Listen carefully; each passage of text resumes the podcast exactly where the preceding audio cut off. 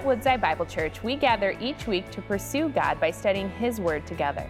As we've turned the page to a new year, many are wondering what will come next and how to navigate it when it does.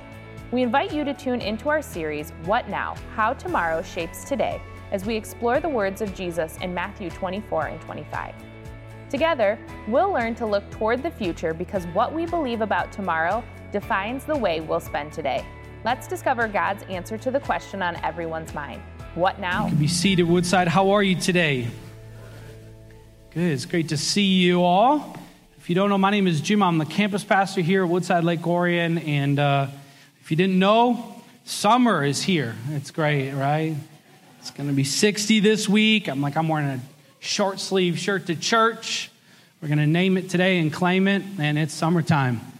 So I'm tired of uh, winter. It's dead to me, and um, I'm ready to move on, but no, I'm joking. It's great to see you all.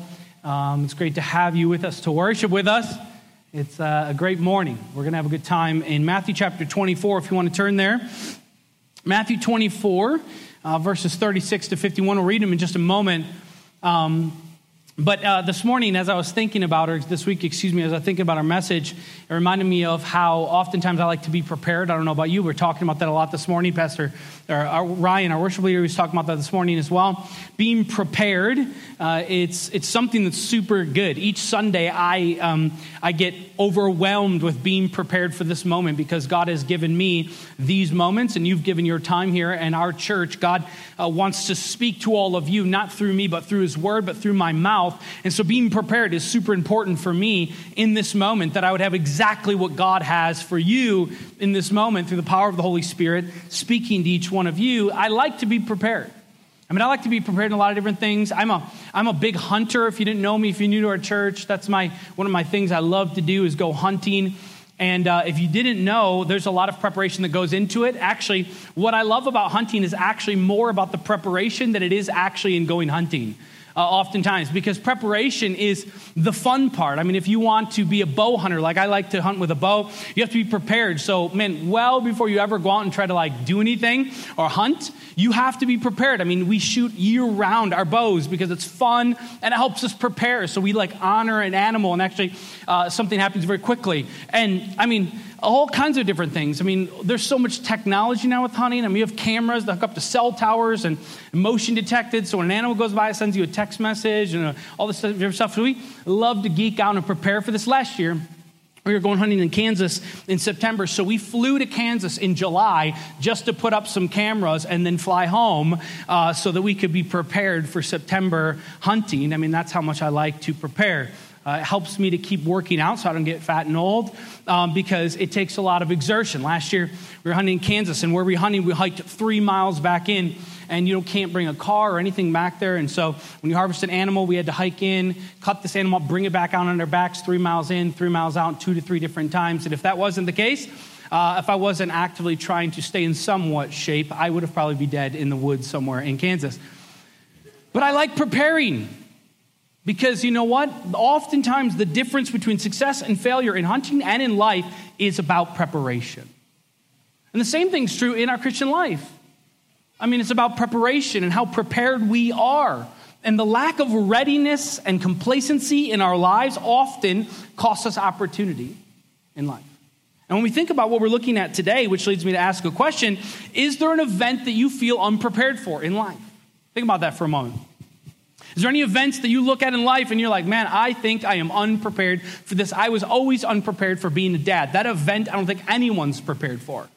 I mean, it's just there. And then you're like, okay, Lord, help me uh, to not mess my kid up too much, right?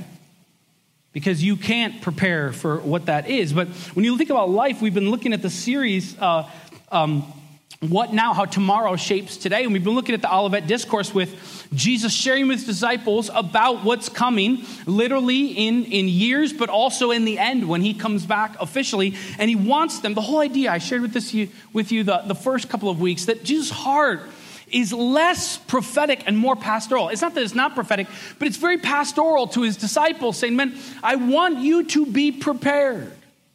And today, when we look at our passage today, we're looking at the idea of when Christ comes back and when Jesus shares with his disciples to be prepared, His heart is there. That's why we named the series, What Now? How tomorrow shapes today. Like what you believe about Christ, about Christ's return, should shape how you live today.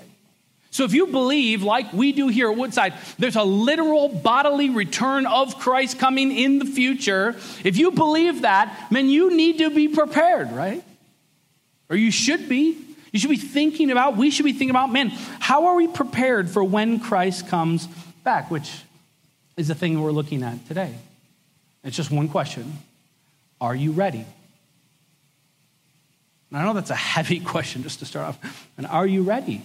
But it's a real one that's in our text and in the text of Scripture all over the place. Are you ready for when Christ comes again? Are you living in light of that second coming? Are you living in light of the fact that Christ is coming back one day and we are going to see him face to face?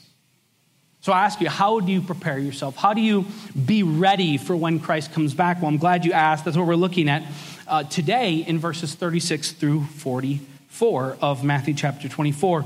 It'll be on the screen. Let's just read the first half of it. There's just two things I want us to see this morning or this afternoon that will make us ready or help us prepare for when, when Christ comes back. It'll help us wrestle in our own hearts and souls if we're not, if we are ready for Christ to come back.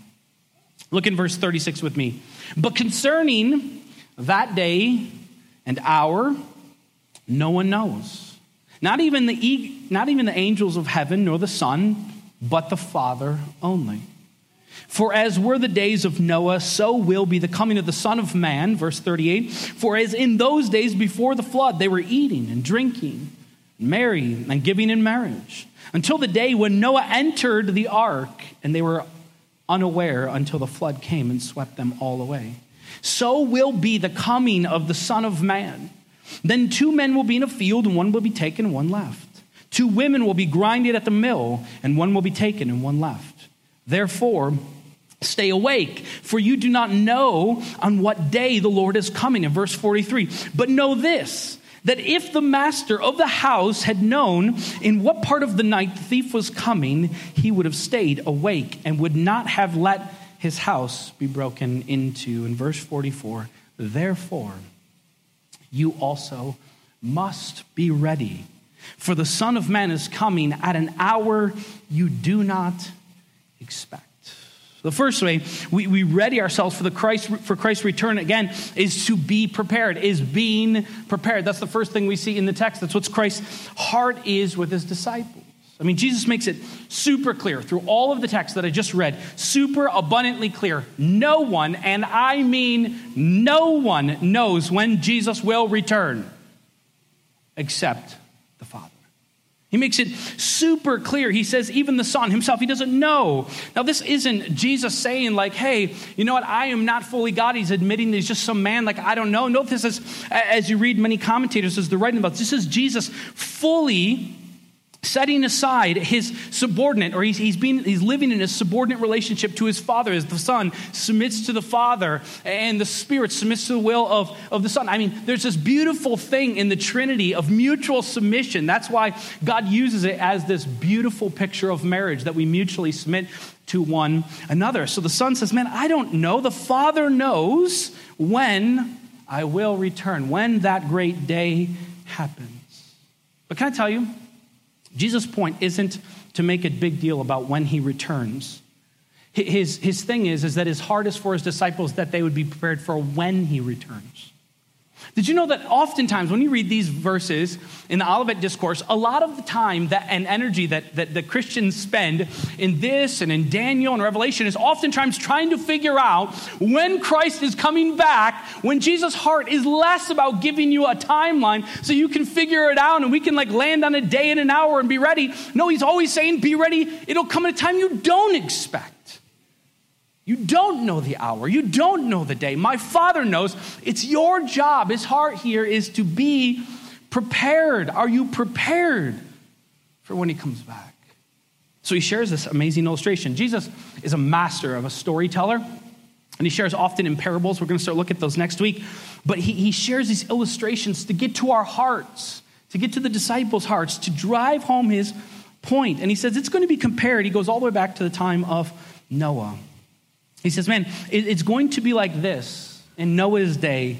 Man, when, when it was back then, no one was expecting. They actually made fun of him. People were eating and drinking and marrying and giving marriage, right? That is to say that everyone was going about their lives and no one was going to expect what was about to happen until Noah entered the ark and the door closed and then everything changed and God judged humanity. The flood swept them all away, as the text says.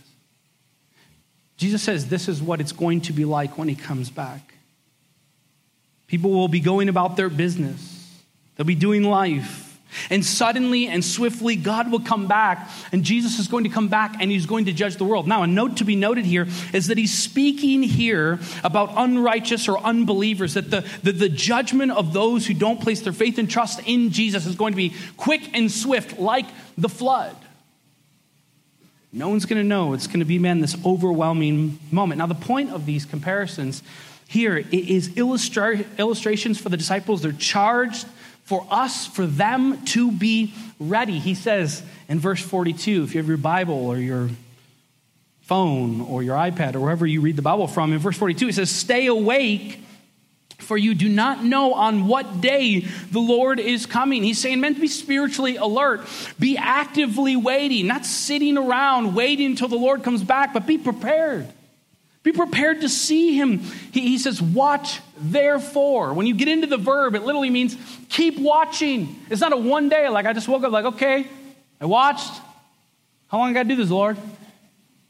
No, it's an idea of, an, of a continual watching, an actively waiting participant, that as I go through life, I'm waiting for the Lord's return, but it's not something where I just sit in a pew and do nothing for the Lord. I'm prepared. I'm moving. I'm following Jesus in everyday life. And once again, Jesus uses this example to make a point of his second coming. He says in verse forty-three that the master of the house, if he would have known when the robbers were coming, he would have stayed alert so he wouldn't get robbed. So just imagine, like, if someone came to you and said, hey, man, I'm coming by your house later today, and I'm going to rob you at eight p.m.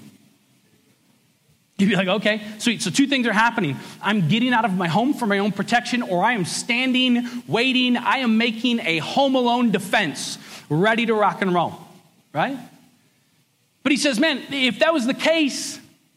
Man, if the guy, if the master would have known when the robber was coming, he would have prepared himself. But the whole point is verse forty-four, you must also be ready because you don't know the hour. He's using the illustration. Man, you would be ready if I told you the exact hour.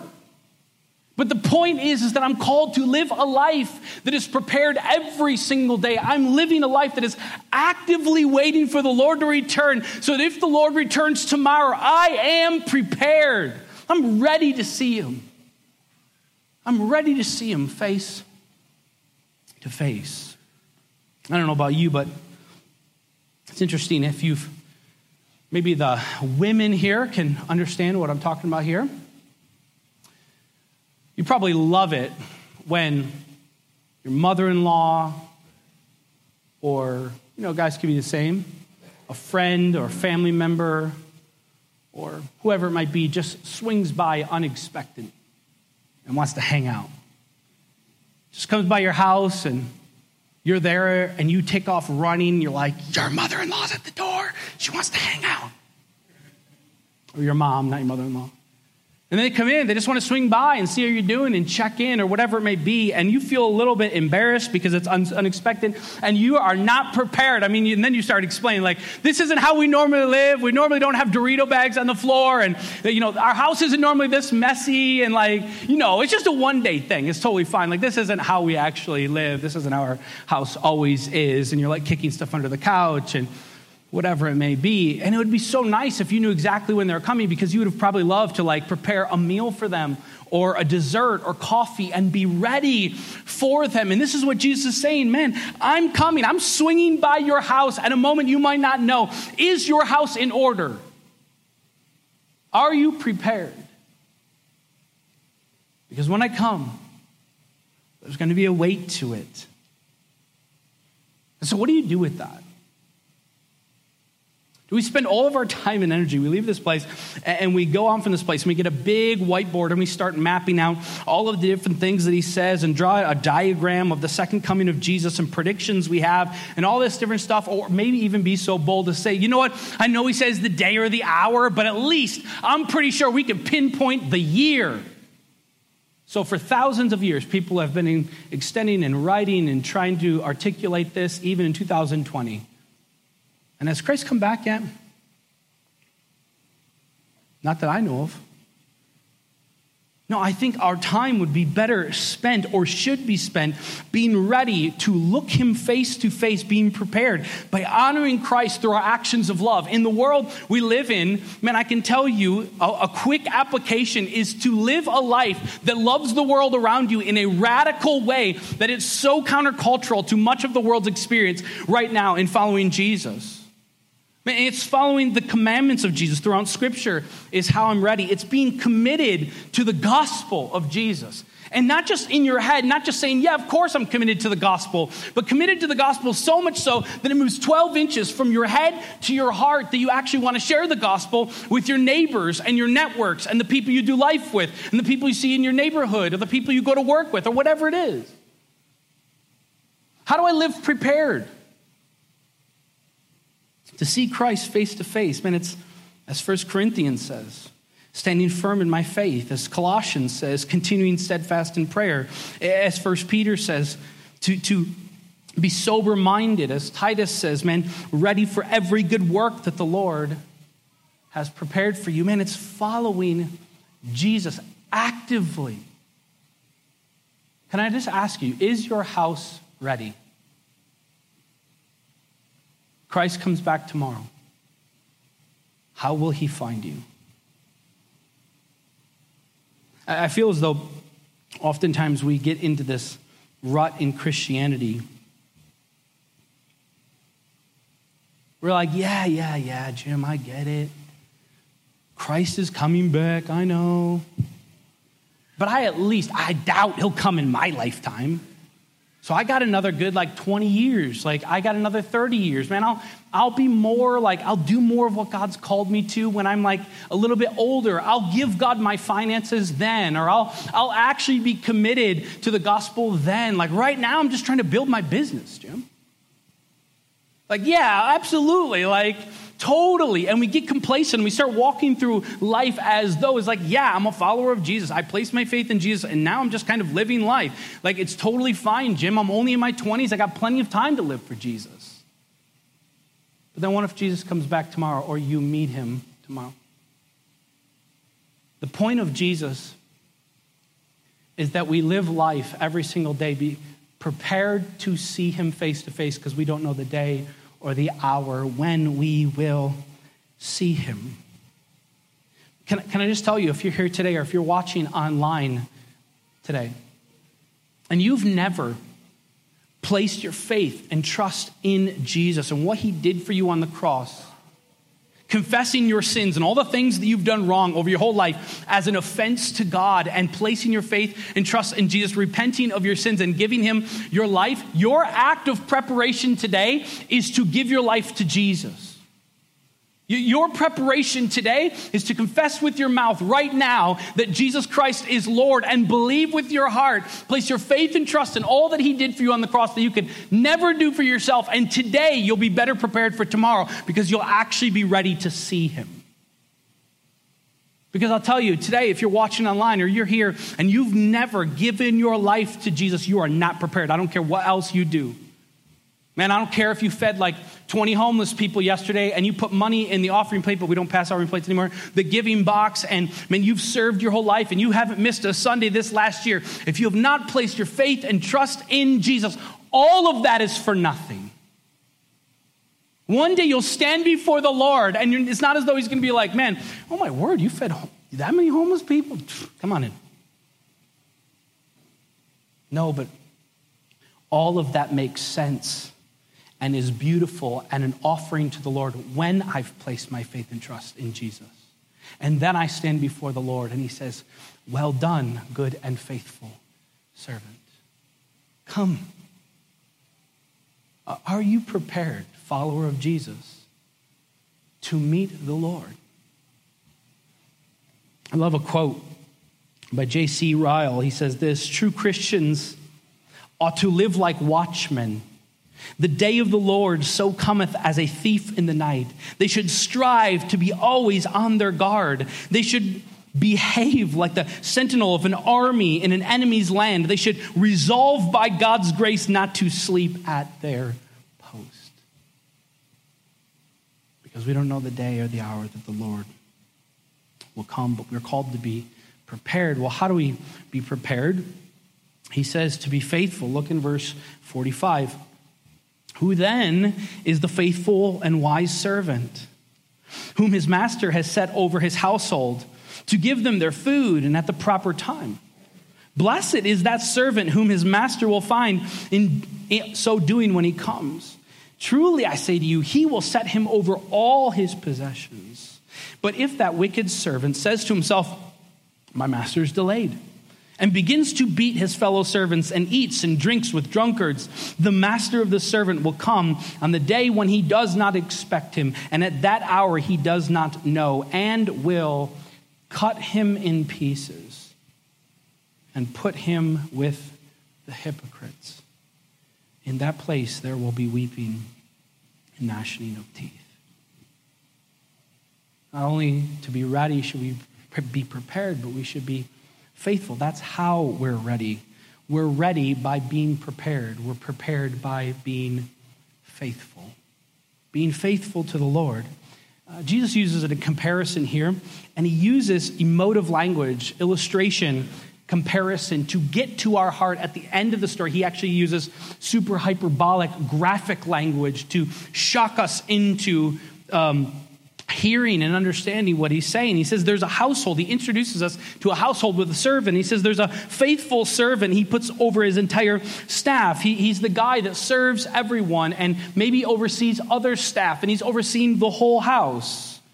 In verse forty-five, he says he's faithful and wise, and he does his job, and he carries on his duties, and food is on time. Amen. That servant, He's, he's good, and he is blessed as he declares a blessing over him.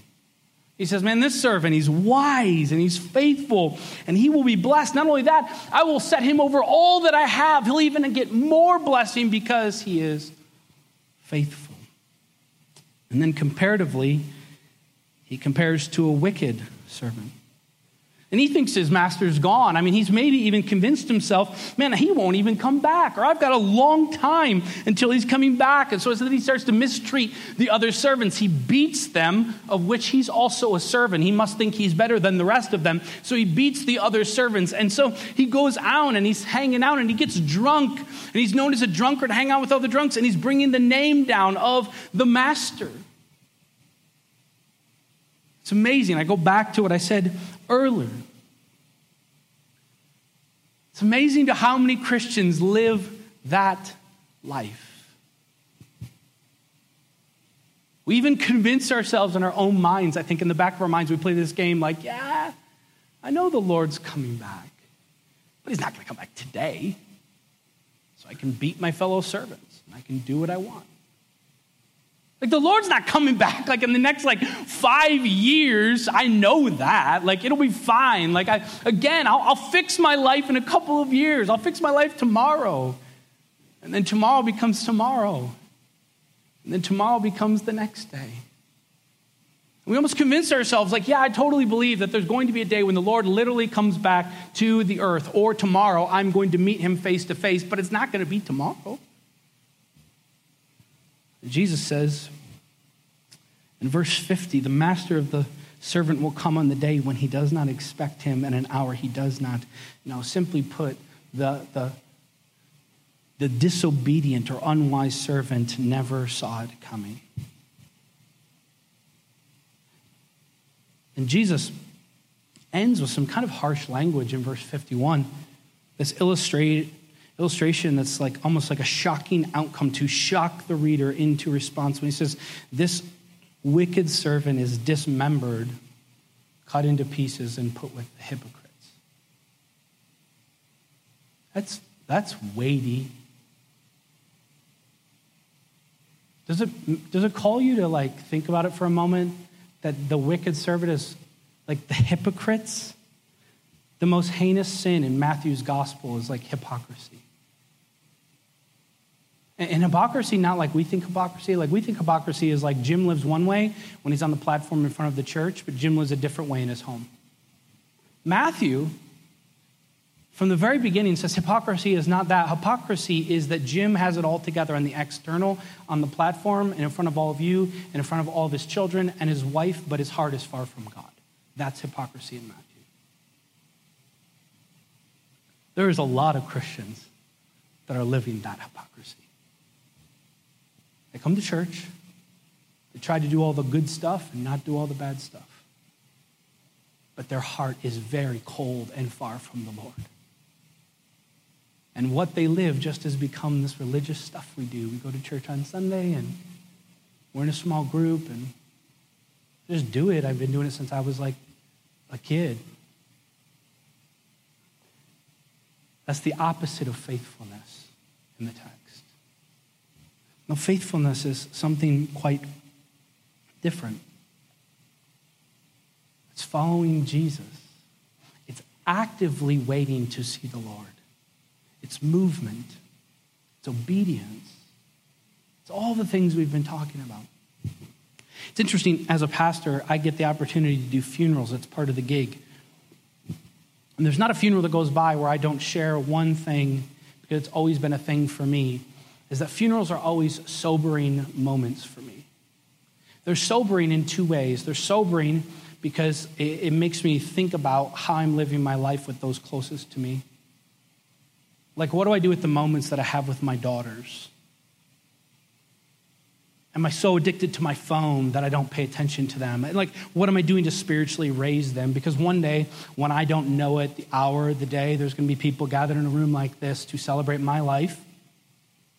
So it's always sobering for me and how I'm spending time with those around me that are closest to me. It's sobering to me in another reality, and it's this. It's sobering that one day I'm going to stand before the Lord and I'm going to give an account for what I did and how I lived and how I was faithful. And that is a sobering reality to me. And this is what Jesus is saying here. It's going to be day and an hour when he comes. Or you can fast forward that motion to where I leave this earth and I'm going to stand before the Lord. And am I prepared to see him? The text begs for a response. It begs that we respond to it, that being prepared is being faithful, and being faithful is being prepared. But are we ready? Are we faithful in this moment? What does it look like? And how are we living in obedience to his word and honoring him and honoring our master Jesus in everything?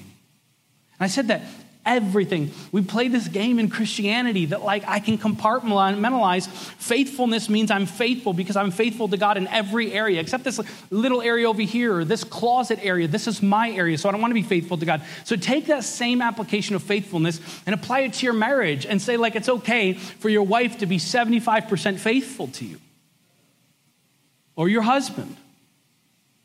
We don't apply that to anything else, but we we apply it to our Christianity all the time. Like, I'm generally faithful to God. Or are we living faithful lives holistically to our master?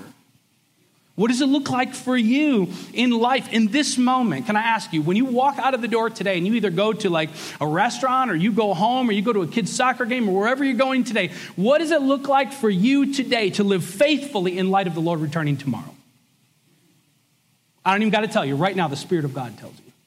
What does it look like for you to like reject what you've been living in and walk in faithfulness today when you leave this place and you walk out those doors in light of the fact that you might see the Lord tomorrow? Like, this is what we have to wrestle with. This is what we have to live with, because we can't live under the understanding that, yeah, I got ten more years to give God my money. I've got ten more years to live sexually pure. So, be, so before that I see the Lord, I'll be good in his eyes or whatever. I'll be, I'll be okay. Or I've got ten more years to fix this problem in my life. No, today is the day. Today is the day. Because God calls us to be actively waiting in preparation and in faithfulness. Not so that he'll look at me and love me. He already loves you more than you could ever imagine. But in response to his love, being faithful and following him. When I see him, Man, I'm ready. I'm expectant. I'm walking through every day. Lord, if you come today, I can't wait to see you. Is that your heart? Or is it like, man, I hope you don't come today, Lord. I'm not. I am, I'm a mess right now. Well, man, today, I guarantee you, God will meet you in that mess and call you to walk faithfully before him. What does faithfulness look like for you today as you leave this place? What things do you need to reject? What things do you need to enter into? That we be prepared and ready and actively, faithfully living before the Lord. Because friends, I, I, I just, Jesus is coming again. We're going to see the Lord face to face. Will he find us faithfully walking or doing something else? Thank you for joining us as we study God's Word together. We would love to hear how God is moving in your heart and get you connected into the Woodside Bible Church family. Head to woodside bible dot org slash connect to introduce yourself to us today.